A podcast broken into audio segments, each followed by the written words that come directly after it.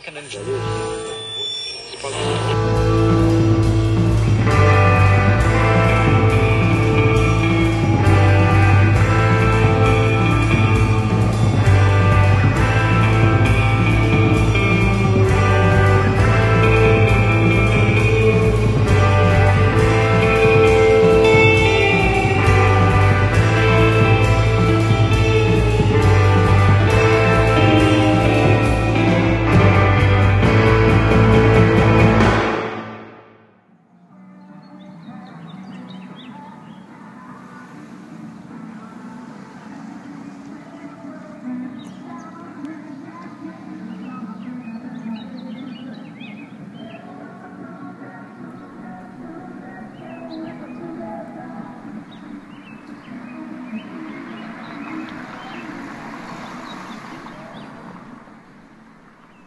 This past Monday was July 1st, Canada Day, and the local classic rock station threw a big old party in Woodbine Park, not far from where we live. All day long I could hear anonymous cover bands doing what seemed to be credible versions of Mitch Ryder and Van Halen and the Stones and Creedence. I got no closer than Queen and Rhodes because the girlfriend was in New Jersey for the weekend and I was home with the pets. I was tempted to head out at some point, but I don't love crowds, and I knew I wanted to be home when the fireworks started so the animals didn't freak out. But I did the math as I walked the pooch, and I remembered that, of course, Canada's birthday is precisely 100 years before my own. I was conceived and born on either side of the centennial in 1967, which apparently was a pretty big deal.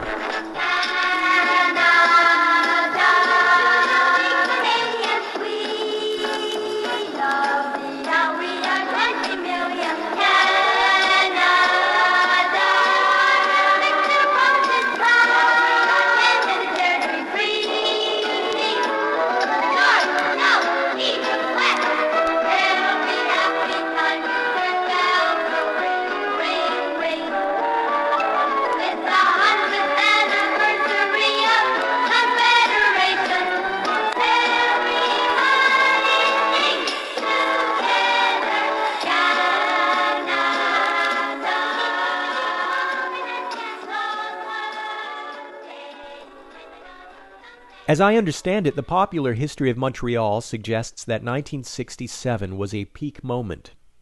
The 1960s, we are all bored of hearing, of course, saw the assassinations of two Kennedys, Martin Luther King and Malcolm X, accompanying riots, the Vietnam War, the sexual revolution, the birth of woman's lib and the gay rights era, and in Canada, a burgeoning separatist movement in Quebec that would include robbery, bombings, and killings culminating in the October crisis of 1970. But the 1960s were also a genuinely optimistic time in Canada, and Montreal was then the country's largest city, its economic and cultural, multicultural hub. But coming into its own on the international stage was the ongoing national theme since after the Second World War, or even the First. Still, Remember, Canada's national flag until 1965 still bore the Union Jack from Britain in the upper left corner. The maple leaf was introduced the same day the Beatles released Eight Days a Week as a single in the US, if that helps put it in some kind of cultural context for you. Or at least it gives you a sense of the sunny vibe that was going on. Montreal was awarded the World's Exposition for 1967, Canada's centennial year, in late 1962, and the city, already known as a Euro flavored party town, started hopping. A subway system was being built for the first time, and the Expo 67 site would be constructed on a series of new man made islands alongside Ile Sainte Helene, between the island of Montreal and the South Shore. It was a struggle to get it all done in time. In fact, the expo grounds weren't quite complete in time for the opening ceremonies, but Expo 67 attracted enough visitors from all over the world, 50 million, to make it the fourth best attended expo ever. And it seemed to unite Canadians, French and English, in a way that even the wars couldn't have done, and nothing has since. If Expo 67 was a peak, then was it all just downhill from there? The end of the sixties was pretty bleak if one looks past Woodstock to the Stones' deadly Altamont show and to the Kent State killings of four student protesters in Ohio. Canada's Liberal government, at the request of the Quebec provincial government and Montreal's, responded to the kidnapping of a Quebec minister and a British diplomat by the separatist FLQ by invoking the War Measures Act, essentially suspending civil liberties in Quebec as law enforcement tried to find the kidnapped men. Most Canadians supported the act, but perhaps not surprisingly, it was unpopular in Quebec. And you can draw a pretty straight line from the invocation of the act to the growing support for Quebec's sovereignty, if not outright independence, and through to the 1976 election of Quebec's first political party devoted to independence, the Parti Québécois. Montreal's economic superiority was doomed, though. Fear of a split Canada prompted many Anglophones in the province to move elsewhere, and many corporate head offices did the same. Old white bread Toronto the Good was to be the main beneficiary of Quebec's decline. Whether Quebec resolves its ongoing issues within or without Canada, who knows? The PQ is back in power again, and the language debates have heated up once more, so I wouldn't rule anything out.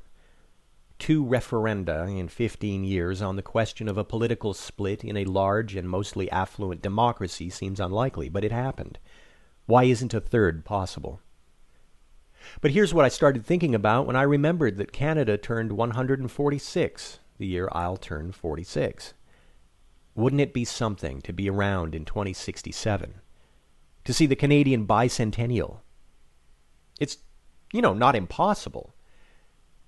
I can't think of anyone in my family tree who made it to a hundred. If my godson Justin, named for the son of the man who invoked the War Measures Act, by the way, makes it to seniorhood, he'll be just about there. But for me, frankly, I doubt it will happen.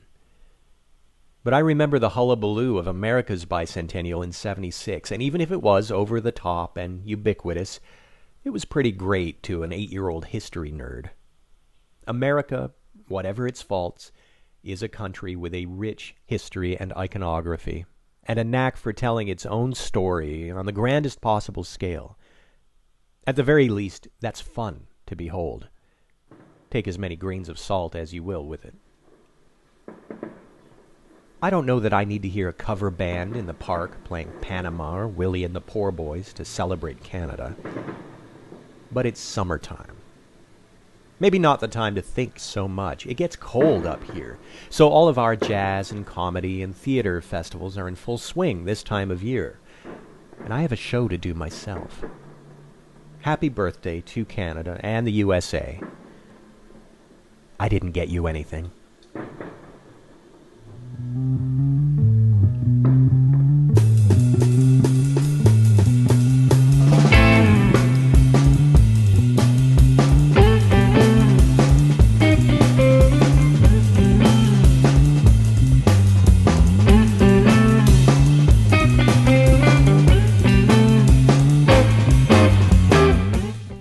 Pretty much. Episode 25 Summer Birthdays. Written and read by Scott Clarkson. Music by Bobby Gimby and Garner Firebird.